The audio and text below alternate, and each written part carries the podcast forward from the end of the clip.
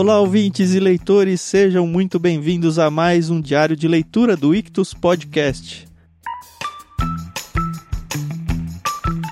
Nós estamos lendo Os Irmãos Karamazov de Fyodor Dostoiévski e vamos entrar hoje no livro 3, que vai acompanhar a gente, pelo que eu vi aqui no cronograma, acho que uns 3 dias de leitura. Eu sou o Thiago André Monteiro, arroba Vulgutan no Twitter. Você deve seguir a mim, a Carol e também o arroba Clube Ictus. Tanto no Instagram, quanto no Facebook, quanto no Twitter. Nós não estamos no TikTok. Tudo bem, Carol? É, é. Tudo bem, Thiago? Tudo bem, pessoal? Aqui é a Carol Simão. Arroba somente Carol lá no Twitter. Graças a Deus a gente não tá no TikTok. Aliás, quando o TikTok saiu, uma moça da minha igreja falou assim: Você sabe o que é TikTok? Aí eu falei, não. Aí ela é, você não é mais adolescente. não é aquela balinha assim, branca, né? eu nunca entendi alguns, algumas dessas redes sociais, tipo Snapchat e TikTok. Existe o Snapchat não, ainda? Não sei, Thiago. Eu nunca tive. Eu acho que sim. Eu nunca tive, eu não julgo quem tem, mas eu não tenho paciência para essas coisas, gente. A não gente já tem. não tem mais idade. Se bem que tem um monte de gente de tudo quanto é idade fazendo isso, né? Mas então, é, o tempo é muito curto para muita coisa, né? É, e assim, de verdade, às vezes eu nem olho as minhas próprias redes sociais. Esse negócio de aniversário passa batido na minha vida. Infelizmente, nesse sentido, eu não sou assim, muito efetiva, uma amiga boa, sabe? Porque tem os, os aniversários que eu sei de cabeça. Uhum. E aí eu oi, parabéns tal. Mas, tipo, aqueles que eu tenho que depender das redes sociais para me lembrar, nossa. Mas você tá falando amiga boa por causa do aniversário ou porque você não interage com as pessoas em rede social? Os dois. Nossa, mas ser amigo bom é interagir na rede social? Para algumas pessoas é, né? É, hoje em dia, né? A gente é velho, né, Carol? Vamos combinar. É. Assim, às vezes nem. Olha, para responder mensagem de WhatsApp, eu sou péssima. Péssima. De Telegram, então. Eu não me contento enquanto o Telegram e o WhatsApp não tiver tudo sem os verdinhos lá, sem os números. Ah, ó. É, é, quem tem toque, né? É isso, né? é, pelo menos para isso ajuda. Mas rede social também eu sou um fiasco. Uso o Twitter e olha lá, outro dia eu descobri que tem um tal de Twitch. E aí eu uhum. também não sei o que é, nem fui muito atrás, mas X. é, é isso aí. Existem aí esses dias o Google ficou fora do ar, né? E aí tava falando, ó, saiu do ar o YouTube, Gmail, beleza? Aí falou lá uns outros aplicativos. Eu falei, que que é isso, gente? E várias pessoas se deram mal porque estavam esperando para usar esses aplicativos e não conseguiram. Eu falei, nossa, eu achando aqui que já conhecia tudo que tinha para conhecer, mas. Não, eu, eu prefiro a minha parte em livros. é, exato. Exatamente.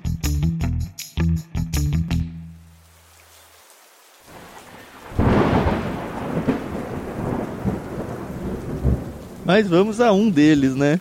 Hoje a gente começa então com o capítulo 1 do livro 3. O livro é Os Sensuais. Um nome uhum. muito interessante por conta de tudo uhum. que a gente está vendo com a família Karamazov aí. E capítulo 1 Nos Bastidores. É, seu Thiago, eu achei muito bacana. Finalmente a história começou a engrenar de um jeito bem legal, né? Uhum. Não que eu não, está, não estava gostando, mas agora eu estou curtindo, entendeu? Eu tava conversando com a Rê e hum. com a leitura de hoje, a gente chegou praticamente na página 140 do livro. 137 uhum. na versão que a gente tem aqui para ser exato. E se a gente for pensar, 137 é o tamanho de um livro pequeno. Aí tem livros que não chegam a 100 aí, param nas 90 e poucas. Verdade. E aí se a gente for pensar na história que a gente está lendo, ela tá legal, mas ela não não aconteceu muita coisa ainda, né? É interessante isso. Quando uhum. um livro é grandão assim, 900 páginas, que é o que a gente tem em mãos, uhum. ele pode se dar o luxo de não desenvolver muito rápido a história, chegar na página 100 sem ter acontecido grandes reviravoltas aí na história. E, no entanto, uhum. não quer dizer uhum. que a história tá monótona, chata, devagar, né? É interessante Sim. isso. Eu, ainda mais para mim, que sou o cara dos contos, que gosta da coisa papum, a história com punch e tudo mais, não tem no livro. Uhum. Eu lembro, sei lá, alguns anos eu ficava pensando, nossa, que chato gastar tanto tempo numa história só, mas mudei totalmente a minha cabeça. Não que eu não goste de contos, mas depois dos livros que a gente tem lido, Guimarães Rosa, aqui o Dostoiévski e outros que a gente já leu meio grandes aí, é só um uhum, outro estilo, né? Mas ele funciona de um jeito tão diferente e ao mesmo tempo tão legal. É. Assim, o que eu acho mais legal na narrativa do Dostoiévski é que ele, além de estar tá narrando a história principal, né, dos irmãos Karamazov, a gente vê outras histórias. Me lembrou um pouco o Riobaldo narrando as, as aventuras dele, que tinha a aventura central, mas ele contava um caos aqui, um caos ali, e o Fyodor Dostoiévski faz a mesma coisa. Então uhum. a gente tem a história do Alexei, do Ivan e do Dmitri, mas a gente conheceu um pouco sobre o pai, depois a gente uh, conheceu um pouco sobre os padres, os monges, enfim, eu acho que isso é muito enriquecedor porque não fica enfadonho, né? Uhum. Ai, caramba, ele tá, ele tá, sei lá, enrolando. Não, porque ele mesmo fala: eu vou contar isso aqui porque isso aqui é importante lá na frente, vocês vão ver. E tem coisas e é que ele desiste, legal. né? Ele fala: ah, isso aqui já falei muito desse personagem, não quero entediar vocês, é... depois ele volta. Isso é uma inteligência, né, uhum. sobrecomum, né? Então... Eu acho que ele tem uma proximidade com a vida real muito maior, né? Porque a gente tem, sei lá, o nosso desafio do momento, a nossa linha central do momento específico da vida, mas correndo paralelo tem as coisas da igreja, as coisas da família, as coisas de uhum. não sei uhum. quem, a coisa do amigo e o fulano que aconteceu não sei o quê. E a gente consegue lidar com tudo isso enquanto segue na espinha dorsal da nossa própria história, né? O livro grande isso. ele acaba fazendo a mesma coisa. Interessante. É. É, uma novela também faz isso, né? Quando eu digo não romance novela, mas a novela que passa na televisão. Uhum. Eu nem digo série, porque às vezes a série é mais é, centradinha no, nos personagens. Mas a novela costuma ter vários núcleos, né? E no final todos se encontram de alguma forma ou. Os vilões é, morrem no final, né? quem não casou casa, quem já casou tem filho, quem era Exato. velho morre. pois é, mais ou menos isso, né? Mas tá bom, vamos ao que interessa aqui. Vamos ver agora o Aliotia, né? O nosso querido Alexei, finalmente vai ao encontro da Catarina, né? A gente percebe, e eu até achei no início aqui de, nesse capítulo que ele é, fosse apaixonado por ela. Porque ele fala que a, ele temia estar perto dela, que ela causava nele uma estranheza, né? Eu falei, só falta isso também estar tá apaixonado. Mas isso aí é capítulo 3 já, não é, Carol? Sim, sério? Pulei já tanto assim? Desculpa, é. gente. no capítulo 1, nos bastidores, ele apresenta melhor. Ele já tinha mencionado o ajudante lá, o, o Grigori. Isso, o Grigori, né? Aí fala dele, fala da esposa, Marfa. E do jovem valete, um nome muito interessante para nós brasileiros, né? Smerdiakov. Já pensou em chamar isso aí? Né? Vem cá, Smerdiakov. Enfim. E aí os três trabalham lá pro, pro Fyodor. O Fyodor mora uhum. numa casa enorme, mas morando, morando tem só ele e o Ivan, e aí os filhos agora estão começando a aparecer, mas só os dois. E esses três uhum. empregados, né? Acho que é uma boa palavra aqui, os três servos Isso. dele, o Grigor, a Marfa e o Smerdiakov. O que eu achei interessante são algumas narrativas em relação à casa, que apesar de ser uma casa muito grande, o Fyodor mandou construir uma cozinha do lado de fora. porque ele não gosta de sentir o cheiro da cozinha, né? É. Então aqui fala: que fazia inverno ou verão, a, o, a refeição tinha que ser levada atravessando o quintal, né? Que bizarro. O que é interessante, né? Muito bizarro a gente hoje em dia tá com isso tudo dentro de casa. Mas eu também pensei que eu conheço muitas casas que o banheiro fica do lado de fora. Ainda? Porra! É mesmo? Na rua da minha igreja tem umas casas mais antigas e uma casa de uma senhora aqui da nossa igreja, o banheiro do lado de fora. De atravessar o quintal, pegar chuva para ir ao banheiro, sim? Sim. Nossa. Infelizmente. Eu não sei a dificuldade que é, sei lá, fazer um puxadinho aí. Ah, deve ter, é, né? Mas... Pra quem não planejou isso no começo. E é muito bizarro, né, você pensar nisso, né? E uhum. aí fala que a casa, a cozinha era do lado de fora, né? E era uma casa que cabia muitos empregados e muitos moradores, mas infelizmente não passavam de cinco, seis pessoas ali, né? Eu notei uma besteira aqui no livro. É. Linguística, vai. No livro, que não quer dizer nada pra história, mas enfim. Pode ser só um negócio de tradução, mas se não for, eu achei, no mínimo, curioso do autor ter escolhido essas palavras. No comecinho aí desse capítulo 1, ele está explicando melhor quem é o velho Grigori, né? Uhum. E aí ele vai, ele era um homem firme, persistente, que é obstinado e diretamente aos seus fins, contanto que esses, muitas vezes surpreendentemente ilógicos, lhe parecessem ser a verdade absoluta. Aí que vem a coisa. Numa palavra, era honesto e incorruptível. Mas não era uma palavra. Entendi. É, boa. Aí eu parei aqui e falei, ué, É, uma coisinha besta que ou passou batido pelo revisor, ou foi uma Uhum. graça do autor que eu prefiro acreditar na segunda opção e vou me apropriar dessa ideia. Parece um erro, mas pra mim deu uma chamadinha de atenção nisso. Não sei se é, É, licença poética. Não licença sei, poética. achei legal só. Coisa besta. Foi mal Uhum. aí, galera, por ter parado nossa, nossa coisa só por uma coisa dessa. A gente vê muito a, a rotina dos, principalmente do Grigori e da Marfa, né, que é o casal responsável. Eles devem funcionar meio como os governanta, né, e o mordomo. E a gente percebe que a rotina deles, ela era dançarina, né? Pelo menos ela trabalhava numa casa antes de casar, onde ela aprendeu a dançar. Você percebeu que ela trabalhava pro Milsov, não? Sim, Pelo menos trabalhava pra família, do família, né? Não sei É. quem, né? Mas achei isso interessante. também. Ela aprendeu a dançar nessa casa, porém, a vez que ela dançou depois de casada, ela foi repreendida pelo marido, né? Ele puxou os cabelos dela. É, diz que foi a única vez em que eles ele bateu, Ele foi né? agressivo, ele foi né? agressivo com ela. Não muito, mas depois disso ela nunca mais ia dançar.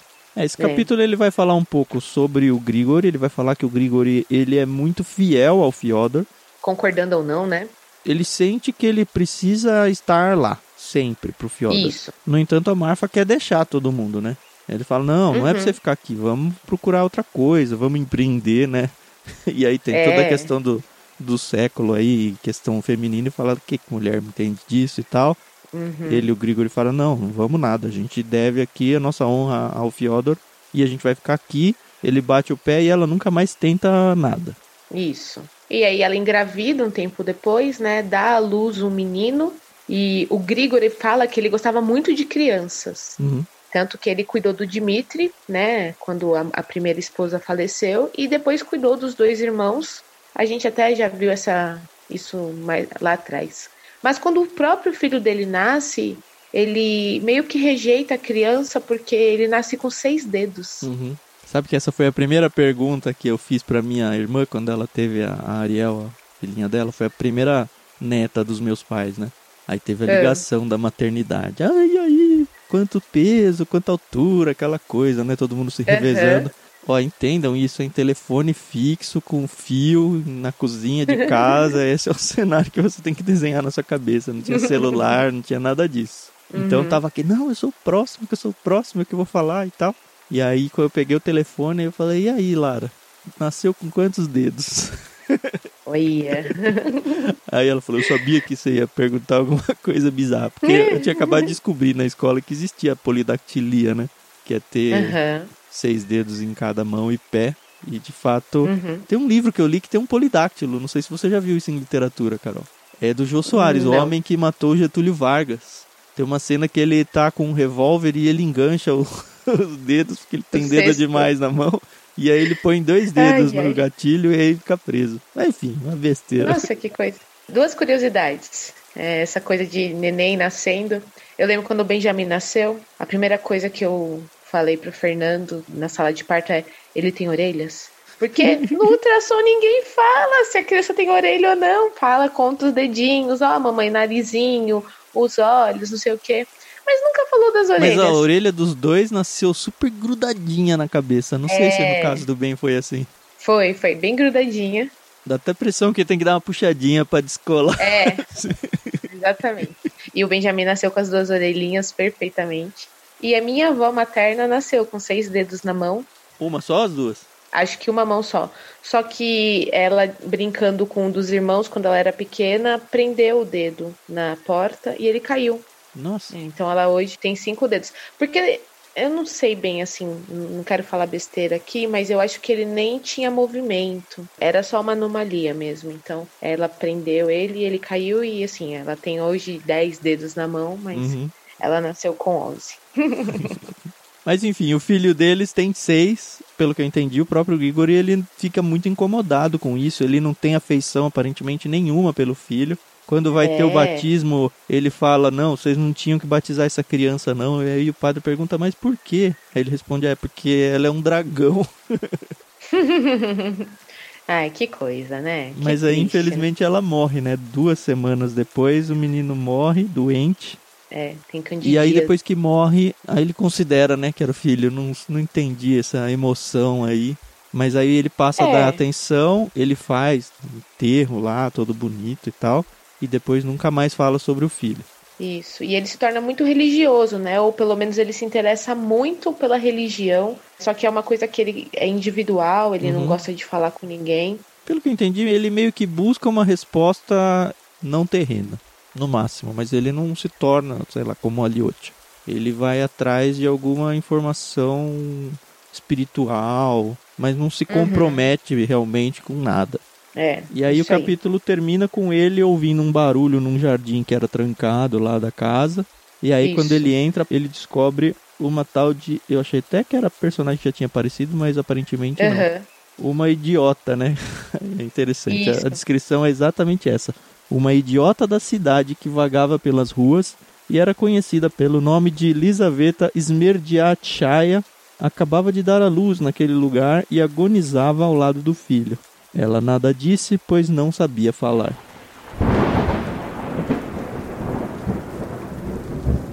Abre então o que foi o capítulo 2. Que foi muito gostosinho de ler. Triste, né? Por causa da, É, do, então. do final dele. Triste Mas achei caramba. interessante. Porque essa Elisaveta, ela era órfã de mãe. O pai dela era um morador de rua, muito violento com ela, né? Batia nela sem dó nem piedade. Uhum. Nessa ela acabou ficando largada pelo mundo, né? Não aprendeu a falar. Aqui não fala se ela era muda, tal, enfim. Mas dizia que ela tinha assim a afeição de todos os moradores da cidade, né? Ela era meio doidinha, né? Ela andava só com camiseta. E a gente tá na Rússia, né? Então é frio pra caramba. Então, inverno russo. Todo mundo tinha uma afeição muito grande por ela na cidade. Ninguém achava que ela era aproveitadora ou que ela trazia algum tipo de risco. Tanto que quando ela entrava numa loja, o pessoal deixava ela perto da- do caixa, do dinheiro, porque todo mundo tinha certeza que ela não ia roubar nada de ninguém. Quando alguém dava É. roupa pra ela, enfim, por causa do frio, as pessoas estavam preocupadas. Na primeira Aham. oportunidade, ela dava essa roupa pra alguém perto, dava pra igrejas ou, comida, pra né? asilo. Comida, a mesma coisa, né? Ela moradora de rua, recebia comida. É interessante que ela não negava, né? Ela recebia, Uhum. mas na primeira oportunidade ela dava pra alguém na rua. Ela dava às vezes até para senhoras ricas que estavam passando e elas aceitavam porque entendiam que era um negócio do coração dela ali, né? Não era um aproveitamento nada. E ela estava ali, ela não fala que é a idade dela, mas ela era jovem, né? Infelizmente o pai dela morreu nessa e as pessoas até queriam que ela viesse morar com elas, mas ela preferia dormir na frente da igreja ou pulava alguns muros e cercas para dormir em jardins, enfim. E nessa, durante uma noite, enquanto ela estava dormindo, uns arruaceiros boêmios, né? Uhum. começaram a passar ali por onde ela estava e começaram a mexer com ela. E óbvio, e eu não me espantei por nada. E devo fazer uma retificação, que Uhum. na leitura passada eu falei que eu sentia simpatia pelo Fyodor, Já não sente mais. Mas a simpatia que eu tava querendo dizer não era pelas atitudes dele, mas pelo fato dele ser um cara bonachão, de levar Você a não vida quer dizer de empatia, não? Pode ser. Assim, eu condeno as atitudes dele, Uhum. mas a personalidade dele me diverte. Tá. Pronto, tá? É, é isso, pessoal. Não cancelem a Carol, né? Por favor, gente, eu sou realmente contra qualquer violência, tanto a homens quanto a mulheres. E a gente vê que entre esses boêmios está o, o Fyodor, que tinha acabado de ficar viúvo da primeira esposa, né? Então ele já era pai do Dmitri. Sim. E eles estão ali mexendo com a, a Elisaveta, mas até então de uma forma um pouco mais inocente, até que um dos caras fala assim: Hum, será que ela pode ser considerada mulher? E aí começa, não, não, ela é idiota e nananana. Mas o próprio Fyodor fala, não, ela é mulher, sim senhor. Aí você já ficou angustiada aí, né, Carol? Ah, nossa, gente, por quê, né? Caramba. Eu sei que eu vivo numa bolha e que essas coisas acontecem, mas, poxa. E aí ela aparece grávida uns meses depois. Todo mundo começa a falar que foi o Fyodor. Ele não nega, mas também não, não assume a culpa. E quem defende ele é o próprio Grigori, que fala: não, não foi ele, não. Foi um, um Um bandido aí, né? É um tal de Carpe Parafusos. que fugiu da, da prisão. A bem da verdade é que a menina nunca aprendeu a falar, então ela não podia dizer. rola uma comoção na sociedade, porque fala, imagina que teve alguém que conseguiu fazer isso com uma criatura tão pura, tão tranquila, que não atrapalha ninguém.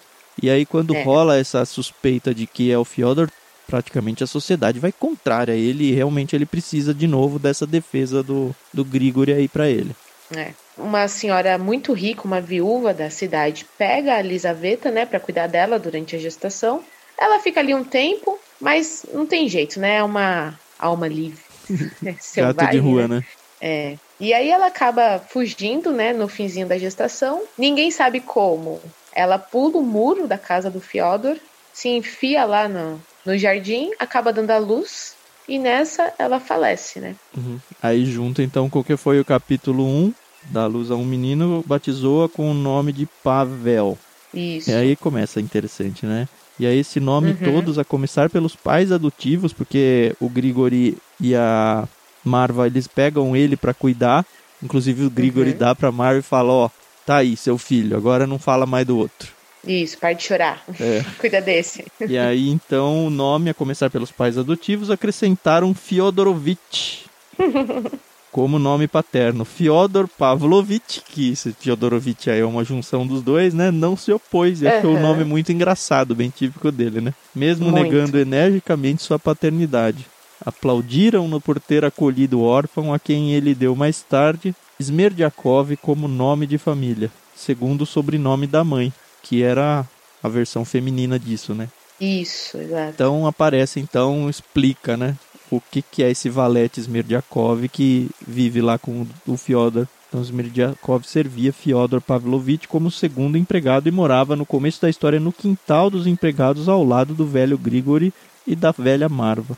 Ocupava o posto de cozinheiro. E aí ele para de falar disso. Ele fala que ele vai ser um personagem muito importante, mas que não é hora de ficar gastando muitas palavras mais com ele, que ao longo da história uhum. ele vai ser explicado melhor. E eu realmente acho que ele é o filho do Fyodor sim, viu? Até porque Irmãos Karamazov já. Quando começou o livro eu não conhecia nada da história, achei que ia ser dois. Agora potencialmente quatro já, né? então, mas você lembra que no começo eu achava que iam ser quatro? Eu ainda falei para você. Ah, é verdade. Para mim sempre foram quatro. Sei lá, né? A gente vai descobrir. Vamos ver, tá todo mundo intocado aí na casa dele, né? De alguma forma. Isso. Começamos o capítulo 3, com o título é Confissões de um Coração Ardente em versos.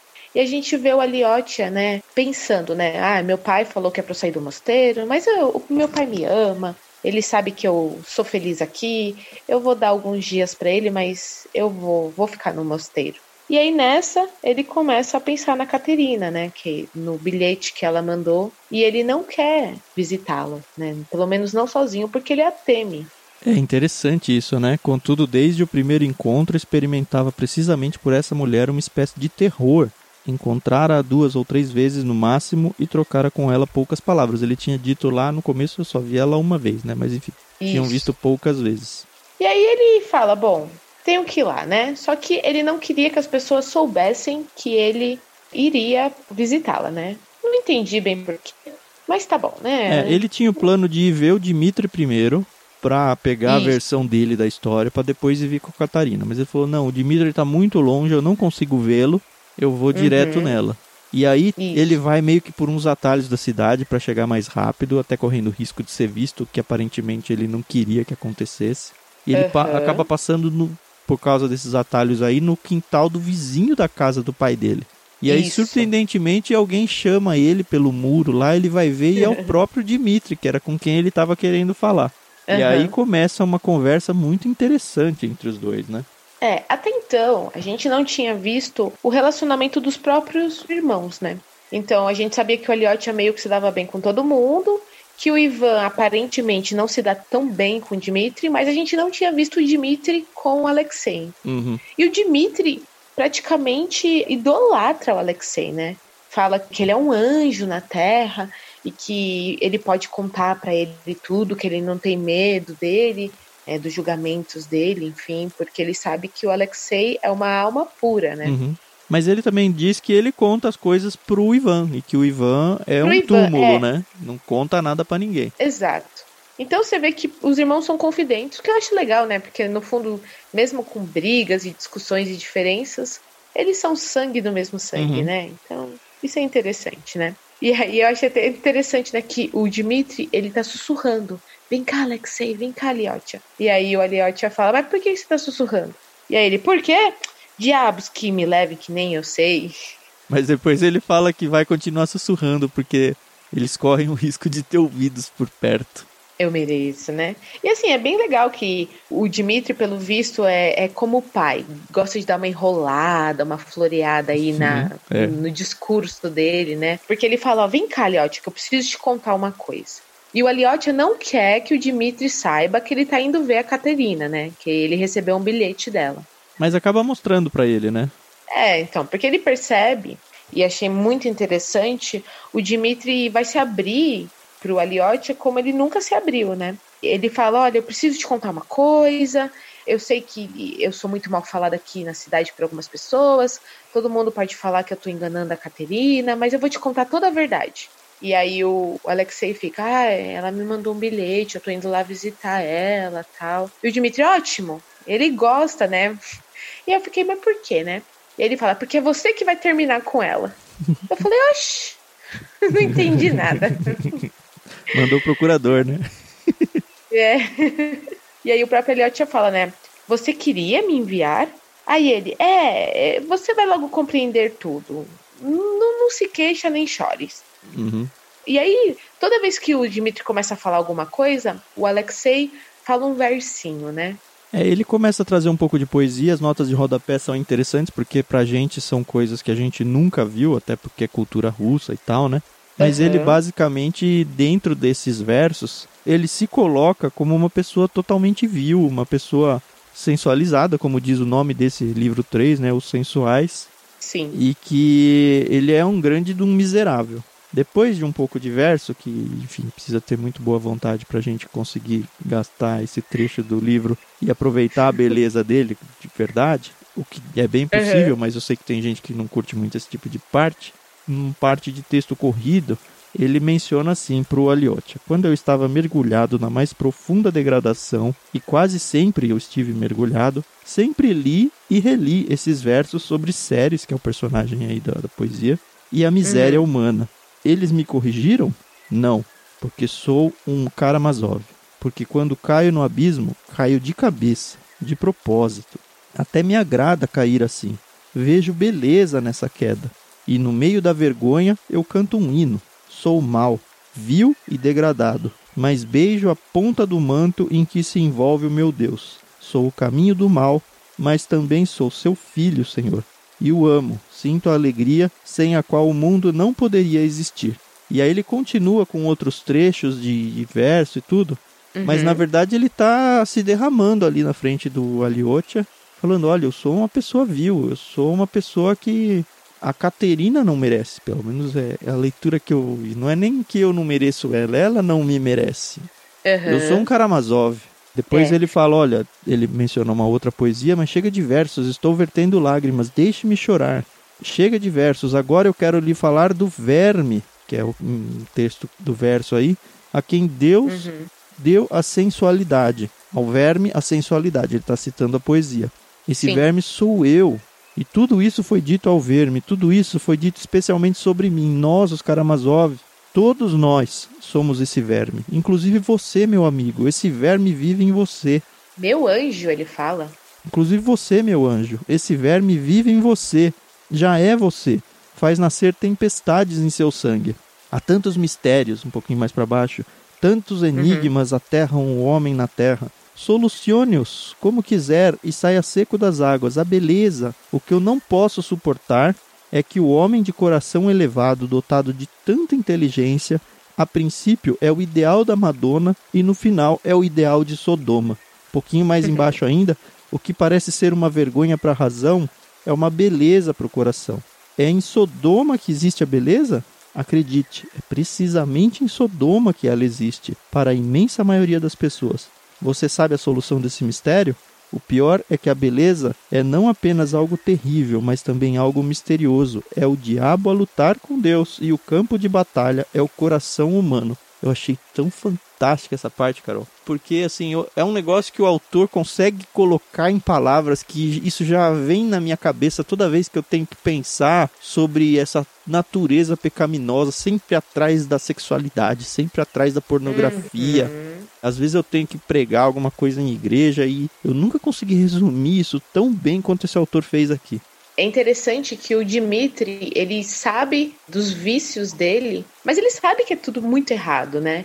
Ele sabe que ele precisa, no fim das contas, buscar a salvação dele. Ele não usa essa palavra, né, salvação, mas ele sabe que ele tá perdido. E ele ainda fala aqui que ele ama a Deus, né? Ele sabe que tá perdido, ele sabe que é uma batalha perdida, e ele sabe que ele gosta dessa parte da sensualidade, voltando de novo ao uhum. título desse livro 3. E uhum. se a gente for extrapolar isso, e não é nem extrapolar, né? É só uma conclusão óbvia. O ser humano é totalmente assim. Se você for ver aí totalmente. no mundo empresarial, quantas e quantas vezes eu já ouvi as pessoas falando que o que rege o mundo é o sexo. É, mas é. Não tem esse negócio de poder, de dinheiro. O que manda uhum. é o sexo. É isso que ele conclui aqui, né? Sim. O que me fez começar a perguntar para mim mesmo, assim, né? Depois que eu terminei esse capítulo, eu até parei, apesar da gente ter, ter lido o quarto, eu fui ler o quarto bem depois, fiquei pensando muito uhum. sobre isso, pensando assim na cabeça de Deus, porque a gente vê recorrentemente na Bíblia que a gente tem que lutar contra essa natureza pecaminosa, que a gente tem que uhum. se afastar da lascívia, que a gente tem que, enfim, lutar contra os nossos impulsos e desejos sexuais. No entanto, é algo que Deus fez não só os impulsos que a gente sente na carne, quanto uhum. ele fez a beleza do corpo do ser humano.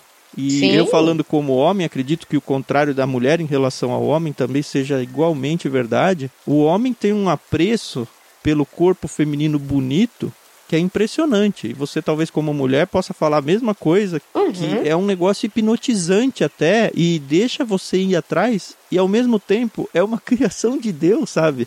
E aí começa a, a misturar isso na cabeça e fala, cara, por que, que Deus então fez um negócio tão belo que traz tantas sensações para o ser humano e ele falou, olha, não é liberado desse jeito que você quer. Você tem um contexto uhum. para isso, a gente está falando aqui de casamento e tal. Sim, no sim. entanto, as pessoas estão aí andando pelo mundo e cada vez mais se expondo mais. O autor usa a palavra Sodoma aqui em relação a Sodoma e Gomorra lá da Bíblia. Isso. Que era perdida sexualmente, né? Mas é muito uhum. interessante isso, é que Deus colocou o impulso dentro da, do ser, do homem como ser humano, né? Do homem e da mulher. Ele colocou o sexo oposto como extremamente atraente, extremamente prazeroso, e ele falou: olha, cuidado com isso, porque isso pode se tornar um ídolo para você, e o ídolo você não pode ter nenhum além de mim. Além de mim. E aí, sim, eu fiquei pensando nisso, óbvio, não cheguei a conclusão nenhuma, mas eu, eu entendo essa luta do Dimitri aqui e que ele coloca, acho que como um retrato da, do ser humano mesmo. Né? É, não tem jeito, né? Nós fomos criados para honra e para glória de Deus e infelizmente o pecado corrompeu tudo isso, né? A, a coisa mais bela que Deus criou foi corrompida, né? E hoje em dia o certo é errado e vice-versa, né? Uhum. Porque você se manter puro antes do casamento é visto com gente, como assim? Não, tem alguma coisa errada com vocês. E aí a gente acaba entrando até para um casamento muito despreparado. Sim. E não só isso, pós-casamento também, né?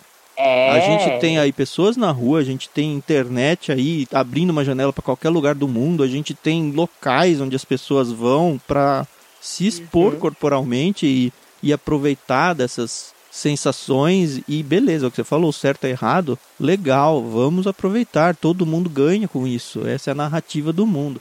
É. E assim, o que eu achei interessante na história é que o Dimitri, ele tá falando isso pro irmão, mas antes de tudo, o Aliotti, ele é, é um seminarista, né? Hum. Então, ele tá falando para um, um, clérigo quase, né? Que ele ainda não, não é um padre, por assim dizer, né? O esperado nós leitores é ele censurar isso, é ele não entender isso, sei lá. Sim. Ou aconselhar é. para o irmão mudar, ou alguma coisa que, enfim, nós esperávamos. No entanto, não é, é. isso que ele faz, né? Interessantíssimo. É. O capítulo 4 começa exatamente agora com as confissões de um coração ardente, mas em anedotas, né? Que o Dimitri tá até então falando, mas sem dizer muita coisa, né? O que ele realmente precisa confessar pro Aliotia. E ele fala: Olha, chega, agora eu vou te contar o que aconteceu. E ele começa a contar do tempo em que ele era. Um libertino, Estava no exército, né? Ah, é. Isso. E como ele vivia essa vida de libertinagem, e como ele gostava disso, e como ele gastava o dinheiro. Ele ainda fala que ele podia se dar bem com uma mulher jovem quanto com uma mais velha. Hoje sou amante de uma grande senhora, amanhã de uma menina de rua. Divirto a ambas, dou dinheiro a punhados, chamo música e ciganas. Se for preciso, dou dinheiro. Na verdade, o dinheiro não as desagrada. Elas até agradecem.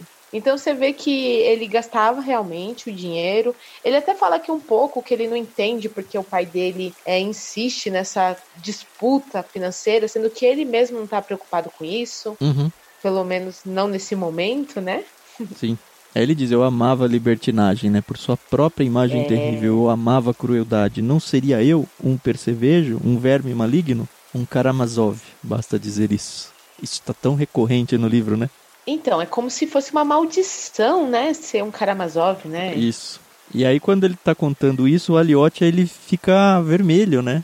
Isso. E aí ele fala, você tá ficando vermelho? Ele fala, você tá falando isso porque eu me enrubesci? Disse logo Aliotia. Mas não foi por causa de suas palavras nem dos seus atos. Foi por eu ser igual a você. Aí eu falei, É, uau. e aí, nossa. E aí, mas você lembra que o Raktin, o amigo do Aliotia, Já tinha cantado a bola, né? Já tinha, exato. E o próprio mestre falou: Ó, você não vai seguir essa vida. Então, porque ele realmente conhecia o coração da É, Aliotia, então. né? E aí você pensa, nossa, ele é um santo do Paoco, ele tá todo libertino também? E não. A conclusão dele é assim. Ele fala pro Dimitri, a escala do vício é igual para todos. Eu estou Uhum. no primeiro andar, mas você no mais alto, no décimo primeiro andar, digamos. Acho Uhum. que é exatamente a mesma coisa. Depois de subir ao primeiro andar, é preciso subir até o último. Olha que interessante analogia do pecado e tudo que ele acaba trazendo, essa escala que o pecado ganha quando a gente abre uma brechinha e a gente se afunda mesmo, né? Então ele começa a contar pra Aliotia que ele teve um caso com uma vizinha quando ele era mais jovem. Ela jurava que ele ia se casar com ela, né? Então por isso que ela talvez permitiu ter algo com ele, o que me faz pensar até os dias de hoje que muitas meninas acabam se envolvendo com os seus namorados na esperança de que não, se acontecer alguma coisa ele vai ficar comigo até o fim. Aham. Isso é uma, uma ilusão muito ilusória. Obviamente que ele não tinha intenção nenhuma de se casar com ela. Alguns meses depois, ela se casa com outra pessoa, né? Mas ele fala, né, que ela sempre guardou uma mágoa dele e que ele nunca falou nada pra ninguém do que aconteceu, porque ele não queria também que a imagem dela ficasse manchada. Isso é a história do Dimitri, né? Isso, isso é só agora é só o Dimitri falando, né? Certo. E aí ele fala, tá vendo? Eu sou ruim, entendeu? Mas eu pelo menos não fico cantando a bola, né? Como Eu se tenho uma certa fosse- ética, né? É, fosse uma qualidade, né? E aí ele conta como ele conheceu a Caterina, né? Uhum. Primeiro ele conheceu a irmã, né? A Ágata, que ela era filha do coronel do exército lá, do... ele estava trabalhando num batalhão, todo mundo gostava dele, ele era, enfim, a versão bobo da corte do, do pai, né? Ele era como o pai dele, é, Isso. exato. Só que tinha um coronel lá que não gostava dele, porque acho que ele não levava o exército a sério, enfim. Isso. E aí acontece que ele conhece a filha desse coronel, que é a tal da Agatha Ivanovna. E ele até fala que ela era super bonita e tal, mas que ele não se engraçou com ela amorosamente. Ele teve ela como uma grande amiga. Isso. E é legal, porque ele realmente tem ela como amiga. Ele fala, eu contava coisas pra ela que, teoricamente, um homem não deveria contar pra uma mulher. E tava tudo bem, entendeu? Porque ela me entendia e ela não me censurava. E aí é, chegou a irmã caçula dela, né? A Caterina Ivanovna. Já adulta, né? Ela tinha saído pra, sei lá, estudar e tava voltando pra cidade e deixa a cidade Isso. empolvorosa, né? Quando eu entrei no batalhão, a cidade só falava na chegada da segunda filha do coronel, bela entre as belas, que vinha de uma pensão aristocrática de Moscou. Essa segunda filha você conhece, a Caterina Ivanovna. A mãe dela era nobre, de casa grande, mas não tinha dado nenhum dote ao marido. Hum. E aí então ela aparece, rola assim um primeiro um primeiro contato, né? Não sei se chega a ser uhum. um contato, mas ele tenta não dar muito trela para ela, porque tá todo mundo em cima. E aí depois Isso. tem um ela dar uma ignorada nele num evento, e aí ele fica incomodado porque ela ignorou e tal. Isso. É, enfim, rola uma cena meio esquisita aqui, vai. Entre é, os dois. É, guerrinha de egos, né? Isso. E a gente descobre que o pai dela é meio corrupto, né? Porque ele tem um caixa lá com uma quantia de dinheiro e de vez em quando some lá um dinheiro e caramba, esse dinheiro sumiu, mas depois, na hora que ele vai prestar contas, o dinheiro tá sempre lá. Uhum. E aí ele fica. se liga nessa história e tal. Ele recebe um dinheiro do pai dele, o Dmitry, recebe um dinheiro do Fyodor, né? Mais ou menos 6 mil rublos. Só um detalhe que abriu aqui um parênteses, né? Que pode ser interessante, né? O tenente coronel tinha mandado prender o, Dimitri por três dias, enfim, por coisas do exército uhum. lá. Nesse momento, uhum. nosso velho me enviou 6 mil rublos em troca de minha renúncia formal a todos os meus direitos e pretensões aos bens de minha mãe, que provavelmente é justamente isso que eles estão questionando na justiça aí. Isso, ele falou, eu não entendia nada disso até chegar aqui. Então, realmente é isso aí. E aí a gente vê que ele tá com esse dinheiro, tá guardado, e ele descobre que está faltando uma quantia no caixa do tenente. Aí ele, muito ligeiro, né, chama a Agatha, que é amiga dele, e fala: Ó, tá faltando dinheiro pro teu pai, teu pai já tá sendo suspeito aí de corrupção. Ela fica: Não, não me fale isso, pelo amor de Deus. Aí ele: Não, não, faz assim vão chamar teu pai, vai prestar contas, vai faltar o dinheiro, e aí você manda a tua irmã vir buscar esse dinheiro comigo, porque eu tenho esse dinheiro. E ela fica super indignada, porque afinal de contas ela conhecia ele, né, a fama dele, quem ele era. Mas você sacou já o que, que ia rolar aqui, né? Com certeza, né, infelizmente. Certo. Saquei. É porque você é meio ai, purinha ai. nessa área aí, né? é, já estou ficando meio vacinada com essa tanta literatura, né, que a gente tem lido, né? Beleza. Aí acontece, né? É, ele canta essa bola e realmente acontece. Acontece, o coronel finge que tá doente para não ser auditado. E aí quando ele vê que não vai ter jeito, ele entra no quarto, pega uma arma para se matar, né? E aí ele é surpreendido pelas duas filhas, as duas filhas vão lá impedem o suicídio do pai. E aí apesar do das duas, né? Eu acho que não só a Agatha se ofendeu com essa sugestão aí do Dimitri de, ó, oh, vem aqui se entregar para mim que eu te dou esse dinheiro para salvar o uhum. seu pai. Mas a uhum. Caterina também estava incomodada e ofendida com isso. Mas chega uma hora é. que não tem mais jeito, né? É, porque afinal de contas. Aí então ele fala: depois disso aí, de repente a porta se abriu e eu vi Caterina Ivanovna entrar. Aí eu falei: pronto. é. E assim, ela tá ali, né, infelizmente disposta a fazer o que tem que fazer para o pai dela não ser preso. E aí, mais uma vez, a consciência do Dimitri meio que briga com ele ali, né? O anjinho mal e o, o diabinho, mal, né? né? É, exato. Ficam ali discutindo com ele. E achei muito interessante, porque enquanto ele olha para ela, ele fala: alguma coisa não tá certa, né? Uhum o que, que eu vou fazer? É interessante que o mal ele ainda fala. Nossa, ela precisava de cinco e pouco, né? Cinco mil e cacetada. Ela precisava de quatro e quinhentos. Quatro e quinhentos. Ela precisava de quatro e quinhentos. Isso. E a parte má do anjinho mal aí fala para ele, né? Quatro mil rublos. Era a chance dele esnobar ela, né? Mas se eu estava uhum. brincando, você contou isso facilmente com ele, senhorita. 200 rublos, com muito prazer e boa vontade. Mas 4 mil é muito dinheiro. Não é para dar assim. É tipo, ia esnobar e falar, não, você tá achando que você vale tudo isso aí? Você vale aí uhum. os 200 no máximo. No máximo. E assim, ela tá desesperada, né? Só que isso tudo é muito interno dele, né? Isso. E aí, no final, ele pega 5 mil e dá pra ela, né? Dá, abre a porta e fala, vai embora, né? Vai embora, né? E aí eu falei, ai, não sei se eu agradeço ou se eu falo o que está acontecendo. No final ele vai cobrar isso, mas aparentemente aqui ele não a força nada, né? É, mas assim, mentalmente ela sabe que ela deve a vida do pai a ele agora, né? O que talvez justifique mais adiante no livro o fato deles estarem noivos aí. É. E aí, assim, ele termina de contar isso para Liotte, a gente não vê ainda qual a, a, a reação do Aliotti, mas ele fala: olha, Eis toda a minha aventura com a Caterina. Você é o único a saber. Você e Ivan. E aí ele se levanta, né? Vai até. Ele pega ali um lenço, né? Começa a enxugar a testa. E a gente vê que o Aliotti começa a ir à direção dele, mas acaba o capítulo, então a gente não sabe aí o desfecho. Uhum. Eu acho que ele foi muito corajoso, né, ao contar isso pro próprio irmão, porque, enfim, a gente não sabe que imagem o Elliot tinha dele, mas quem tem irmãos mais velhos costumam ter eles com grande estima, né? E eu sei que o Elliot já sabia que o, o irmão não era assim flor, que se cheire, mas é o irmão, né? É, então, cada um tem o seu, né? É, vamos ver aí o que, que vai acontecer, qual vai ser a reação dele. Lembrando que ele ainda vai ver a Caterina, né? Então, muitas águas vão rolar. É. E esse finalzinho desse capítulo aqui, ele mostra o quanto talvez o Dimitri de fato não seja tão apegado a dinheiro a ponto de deixar uma pessoa se ferrar. E é interessante, porque ele não está salvando a Caterina, nem a amiga, a Agatha. Ele está salvando o coronel que não gostava dele e que recentemente tinha mandado prender ele, né? E ele não tem nenhum sentimento, né? Não. Pois é. Eu não sei por que ele fez isso, mas ele abre mão de um dinheirão.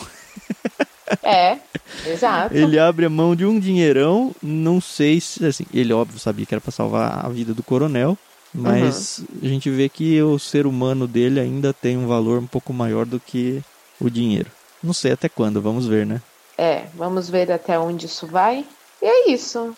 Tá sendo legal essa. É, o livro tá bem legal agora.